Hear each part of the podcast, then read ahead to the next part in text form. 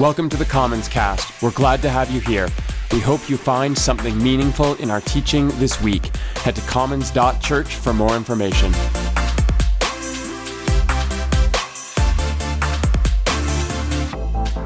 Good morning. Thanks for being here. Come on back in and have a seat. Uh, today, we're going to start a new conversation. We've got four weeks to talk about Trinity and Holy Spirit and the nature of God. So look out, lots to cover here. First, though, let's recap where we've been to start the year. Uh, we just finished a series called Relearning Friendship. And that was fun because Scott and Bobby and I all had a chance to add our voices into that conversation. That was intentional. We figured if we were going to talk about friendship, we needed to hear from each other in that. But we covered a number of different ideas in that series. Uh, the idea that friendship is a unique category in our lives, one that we need to guard and protect and celebrate the rarity of. We talked about loneliness and expectation. We talked about suffering and the way that we can join each other in those difficult experiences. And then last week, we talked about conflict in friendship. In particular, how difficult it can be to balance healthy, good boundaries with also making space for disagreement with those who care about us. And sometimes we need to make hard decisions about relationships and even friendships, those that are not healthy for us. But at the same time, we don't want hard decisions to make us hard people. In fact, the reason for good boundaries in your life is that you want to be able to stay soft and vulnerable and open to intimacy with the relationships that earn that from you you're actually protecting your open heart by keeping good boundaries. Now, I actually posted a follow up to our YouTube channel this week uh, looking at some of the conflict strategies that can be helpful in relationships, some of the ones that Rachel and I have used in our marriage. Uh, if you're interested in that, it's available as a resource for you on YouTube. Of course, that whole series is available in the archives if you missed any of it, so check that out. Today, though, we begin The Forgotten God. Now, my name is Jeremy. I'm part of the team here at Commons, and thanks for being here. Uh, whether you are in the room or online today, we really appreciate your presence with us. We know we couldn't do any of this without you. But in this new series, we want to take some time to talk about the presence of Spirit in all of our lives. I mean, obviously, we haven't forgotten about God, right? This is a church after all.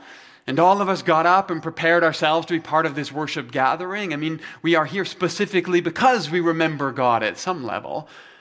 And yet, particularly in a church like Commons, I think where we have intentionally created space for an intellectual pursuit when it comes to our faith, it can feel at times like spirit is secondary.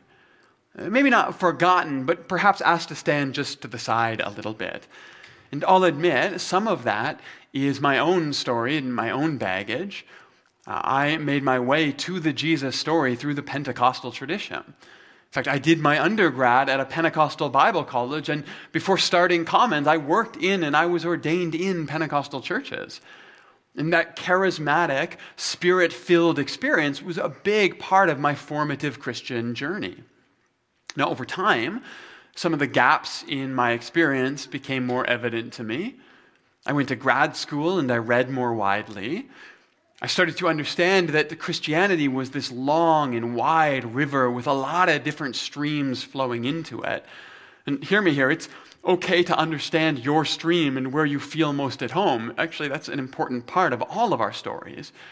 But for me, making Christianity mine was also learning to value and embrace these traditions that I had not been exposed to.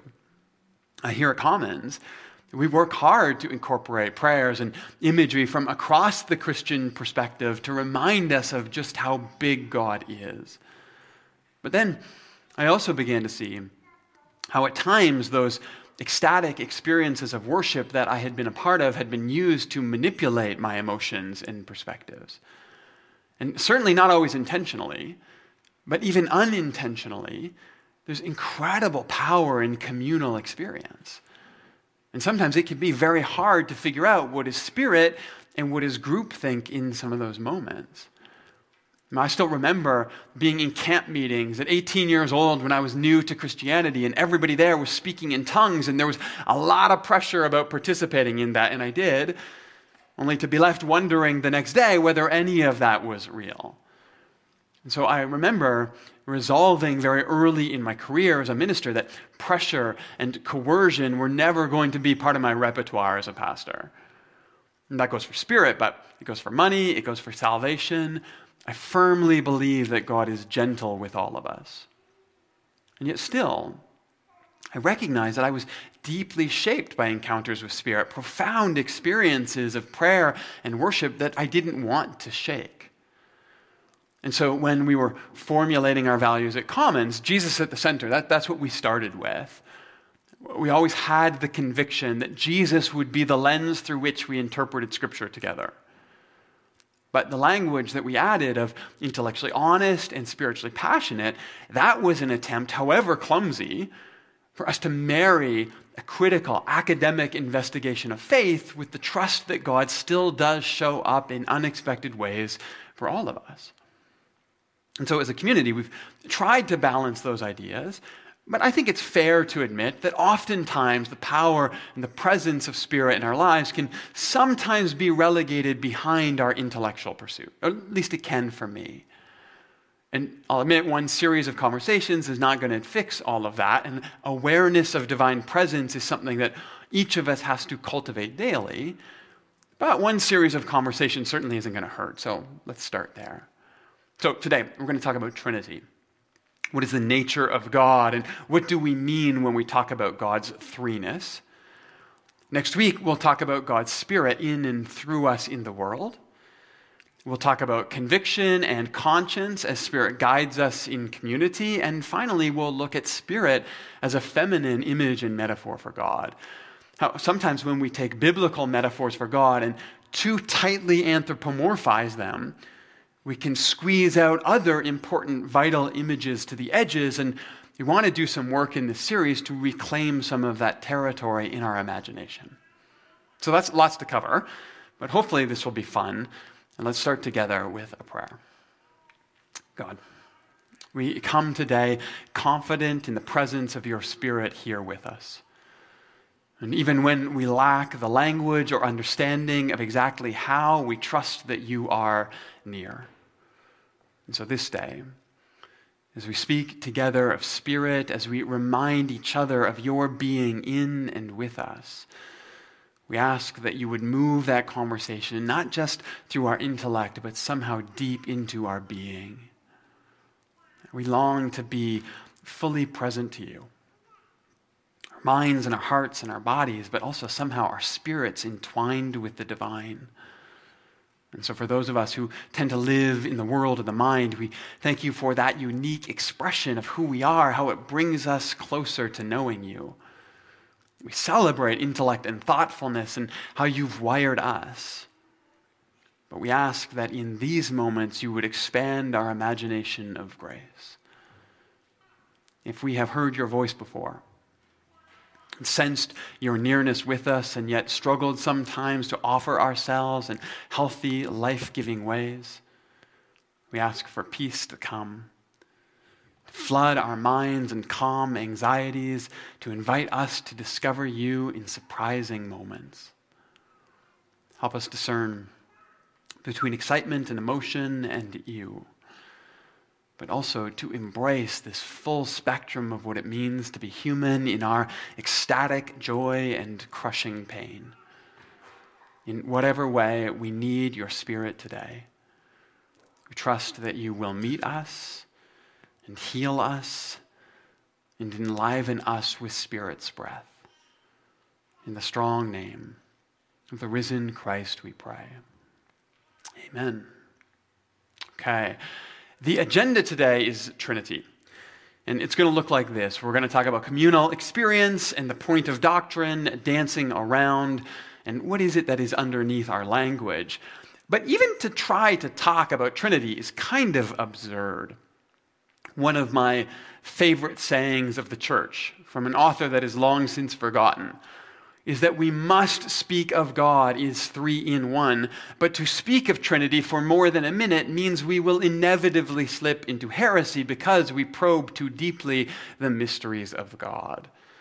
Now, that does not bode well at the start of a 30 minute sermon, but I still, I, I like that quote because some things are simply mysterious. And so today, we're not going to try to parse the doctrine of Trinity. I'm really not interested in gatekeeping theological spats. But I do want to talk about why Trinity is so important to my concept of the divine. And I think from there, that can give us a starting point for the rest of the series to focus in on the person of Spirit within that same triune God. First, though, as an entry point, I, I want to talk about BuzzFeed. In particular, an article that they posted last week about a collection of different prayer websites. Uh, two in particular that they listed pray.com and hallow.com. These are sites that are set up so you, you can go and post your prayers, and theoretically, someone will then pray for you. And that's not bad. Uh, we have a prayer tab on commons.life, and we do collect those prayers and we do pass them to a prayer team, so that's cool. But this article was about the incredible amount of venture capital that was flowing into these sites uh, $40 million in one investment. And that is not because venture capitalists love prayer, it's because they love data. You see, these sites have a large user base, they are free after all. But prayer represents some uniquely valuable information about you. I mean, it might be nice to know what you ate for lunch, but imagine if advertisers knew what you were praying for, and that's what these sites are selling. Now, to be clear, the investigation showed that these sites have privacy policies that say the contents of your prayer will not be sold to third parties, but the way they get around that is by creating different categories and forums to post your prayers in. And then by combining that with your age and location data, they can mine a lot of information about you. So, say you post a prayer in the marriage category, and then all of a sudden you see an ad for a divorce lawyer on Facebook or a new marriage book from an author whose Instagram post you liked once. That's where it's coming from. So, first, super shady. The second, I think it also kind of reveals what's broken in our conceptualization of prayer to begin with. Now, obviously, I don't know everyone's motivation here. I don't have the data mining capability to understand all that, but I would guess that at least part of the appeal behind these sites is the idea that to get your prayers answered, the best way to do it is to get as many people as possible praying for you. And that's a very subtle, but also a very capitalist perspective that has worked its way into our imagination of God. And it's something that you see a lot of. If I want God to do what I want God to do, the way to twist God's arm is to get a lot of prayer capital behind me. And that is fundamentally a misshapen imagination. That prayer is not a tool for us to shape God's work in the world as much as it is a tool that works reflexively on us. Now, when Jesus teaches us to pray in the Lord's Prayer, which we recited today, it's all about how our reflection and our intention can align our desire and our action with God's heart. Prayer is not to change God, it is meant to change you. Okay, but then what about something like healing? Should we pray for that? Well, absolutely we should, right? In James, we read, Is anyone among you sick? Let them call the elders of the church to pray over them, anoint them with oil in the name of the Lord. The prayer offered in faith will make the person well. The Lord will raise them up, and if they have sinned, they will be forgiven. Therefore, confess your sins to each other and pray for each other so that you may be healed. The prayer of a righteous person is powerful and effective. So, should we pray for each other? Yes. Should we pray for healing? Yes. Should we trust that God's Spirit is at work in the world? Of course, absolutely. But there is a lot more going on here than just getting what we want from God. First of all, uh, this idea James has of being made well. That's literally the word for salvation that he uses. And he makes that clear by tying it into the idea of being forgiven when we pray for each other. So this is actually isn't just about healing. This isn't just about having our prayers answered the way that we want. This is actually rooted in the Hebrew idea of shalom, being made well, and at peace, the embodiment of human flourishing in the world. Now, absolutely, our physical health is part of that.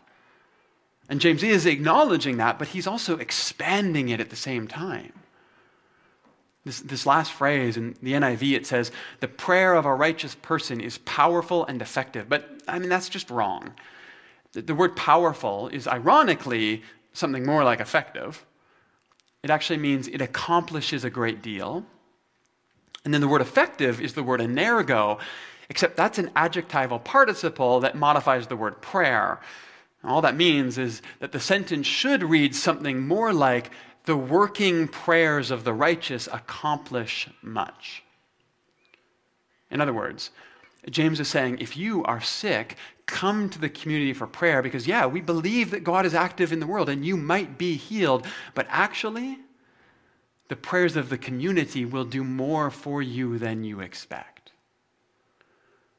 And so when you post your prayers online, you end up with your data monetized by capital investment firms. And when you go to community, to those who know and care about you, and you open yourself up to them, not just with your needs, but with your hurts and your failings, and you trust that you will be loved and cared for, known in the midst of that vulnerable moment. You might be healed, but you will be made well. And again, the point of prayer isn't to manipulate God, it's that we might be transformed by God's imagination for us. And part of what James is arguing here is that healing is a gift, but it's the very experience of beloved community that we fall into when we open ourselves up to each other for prayer. That's what we need because that is shalom which means that this is being made well because we are experiencing the kind of generative community that God has always known within God's self. So, yeah, we pray to be healed. But more than that, what we trust is that in shared community, we are invited into the healing, wellness, the presence of the divine. And in that, we are made well because we experience the love that God is. You see, when we say that God is love, we mean a lot more than God is loving or even that God loves us. What we mean is that God is an endless dance of gift and reception, give and take, love alive from before there was time. And that means that God has never been alone. God has never felt on their own. And so, of course, God's love for us would primarily take shape in the world in the ways that we embrace each other with that kind of community. Human flourishing, healing, wellness, at the end of the day, it is modeled on the shape of God. And this right here is actually why discussions of Trinity are so important to Christianity. That's why we wrestle with our language and our dogma so intently, but it's not about gatekeeping, or at least it shouldn't be. Because at the end of the day, Trinitarian theology is not about getting God right, it's more about making sure we don't miss out on any of the beauty of God. So, Here's an example of how that plays out theologically. There's an old heresy called modalism. And the best metaphor for this might be to say that God is like water. Um, water can be a liquid, and if you freeze it, God can be a solid, and if you boil it, it can be a vapor. So that's three molecules in three different realities, just like the triune God. And that works, except technically it's heresy. Because it assumes that God only acts or seems or appears in three different ways, but isn't really triune. Now, is anyone ever going to be less loved by God for finding the metaphor of water helpful or even using it in a sermon? No, absolutely not. That's not the point of our doctrine. What we're trying to protect with doctrine is the idea that God actually is somehow a divine community of gift and reception. Persons in relationship, not just in appearance, and that the nature of everything, what the universe is composed of, is shared communal love. Now, hear me. The point of doctrine is not to decide who is right and who is wrong, who's in and who's out. And I know it gets used as a weapon for that a lot, and I'm sorry.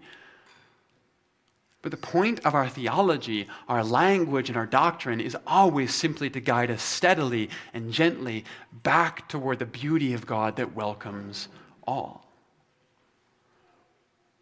And yeah, so sometimes we need to be pulled back in. And sometimes we need to let go of overly simplistic images and narratives about God. That's what theology does for us. But particularly when it comes to Trinity, Doctrine should do anything but close down our imagination. It should only ever open us up to the expansive grace of the one God that is loving community. God is the singular source of all that is good.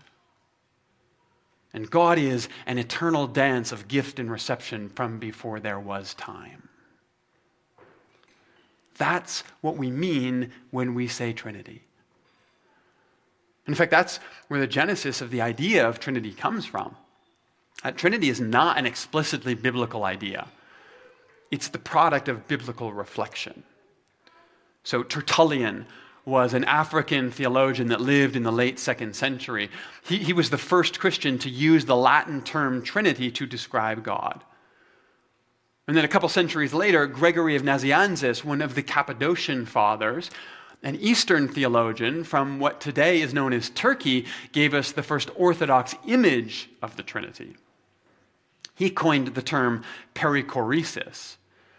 Now, he's using the Greek language here, but the prefix peri means around, as in perimeter or the measure around a circle.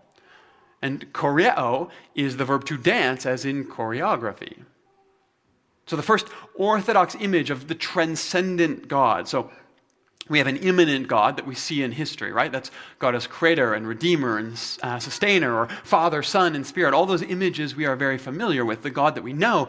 But the first image of the orthodox, transcendent God, who God is in God's self, is literally the eternal dancing around. That's it. That's what we have. And that right there is why spirit is so important to keep in mind as we point our imagination back toward God. Because images as Father and Son are beautiful. They're so important to Christianity. They help us imagine God as close and comprehensible. And Jesus, as an embodied image of God's way in the world, guides us through our lives. But at the same time, if we let them, very particular images of the divine can also close down our imagination far too quickly. God is like a human. God is like a man. God is like a particular man that I've known in my life. And it's at that point that Spirit swoops in to lift our thinking back up to the transcendent divine that we can barely name, the eternal dancing that formed the world in all of its complex and beautiful diversity. See, the point of Spirit in our theology is to bring us back to a pre rational, sublinguistic experience of the goodness that flows through everything we encounter. I've been reading Oprah's new book. That Oprah, not the other one. It's called What Happened to You Conversations on Trauma, Resilience, and Healing. It's fantastic. You should check it out. But it's written by Oprah Winfrey and Dr. Bruce Perry, who is a psychiatrist specializing in childhood trauma and neuroplasticity. But the book is about helping us to understand the ways in which our experiences, particularly traumatic experiences, hardwire themselves into our brains. The central premise is that far too often we ask what's wrong with us instead of what happened to us. And for someone who has lived an incredibly privileged life, it's been eye opening for me to see just how much of what I take for granted in the world has been a profound gift I was given. But what I'm fascinated with today is the way that Dr. Perry explains how the first two years of our lives, even our experience in the womb, shape our perceptions of the world. As parents, I think we're more aware of this today. But still, sometimes we have this idea that we can hide things from our kids until they have language to talk about it or understand it. Uh, like, we can argue in front of them, or we can be frustrated near them, or we can even ignore an infant or a toddler for a time because they don't really understand what's happening. But Dr. Perry argues that actually language is what helps us rationalize our experiences, and it's part of what gives us a defense to those types of experiences. Pre linguistic children, very young children, though, they are entirely at the mercy of those experiences. All they have is emotion. All they have is intuition. All they have is touch and safety and care and concern and tone and texture and timing to shape their perception. And so he argues that it's those sub rational, pre linguistic assumptions about the world that most deeply shape who we become in the world. Now, as a parent with a two year old, that's a lot of pressure. And I feel that. But also, it's an incredible invitation to us. Both to Rachel and I, as partners in raising our kids to see the best in themselves and assume the good that's in the world around them, but also to learn to welcome this knowledge as an invitation to remind myself that it's actually my pre rational experience of the divine the ways that I learn to give myself over to worship and welcome, the ways I learn to assume God's love surrounding me always, the moments when I set aside my intellect and my theology to swim in divine goodness. That these are actually the most formative moments of my life, not the work that I do to study and research and write a lot of sermons. In other words, the experiences of God that I allow myself to have, that will shape my theology, not the other way around. Or, as Frederick Buechner once wrote, a common view is that life itself, whatever life is, does not care one way or another any more than the ocean cares about whether we swim or drown. And in all honesty, one has to admit that a great deal of the evidence supports such a view, but rightly or wrongly, the Christian faith flatly contradicts this. To say that God is spirit is to say that life does care, that the life giving power that life itself comes from is not indifferent as to whether we sink. It wants us to swim. And my hope is that as we begin a series of conversations about this forgotten God, spirit that exists beneath every moment of our lives, that we would be able to remember that the God we grasp at with incomplete language and theology is always for us. And that the more deeply that conviction can undergird our thoughts and theology and doctrine, the more effectively that God can transform our experience of God's world. May the eternal dance of gift and reception go with you this week. May you inhale divine love and then breathe out anything that happened to sow doubt in your embrace this week triune God that sits the center of our faith, but also at the foundation of our experience of the world. He shared communal love from before there was time, extended now to us and through us. Let's pray. Three in one God, who has always existed as shared love a dance of gift and reception, give and take, a breath in and out. May we understand that below our language and theology sits this realization that the universe is founded in shared love. And that our thinking, our theology, our scriptures, our encounters with Jesus are based on that truth.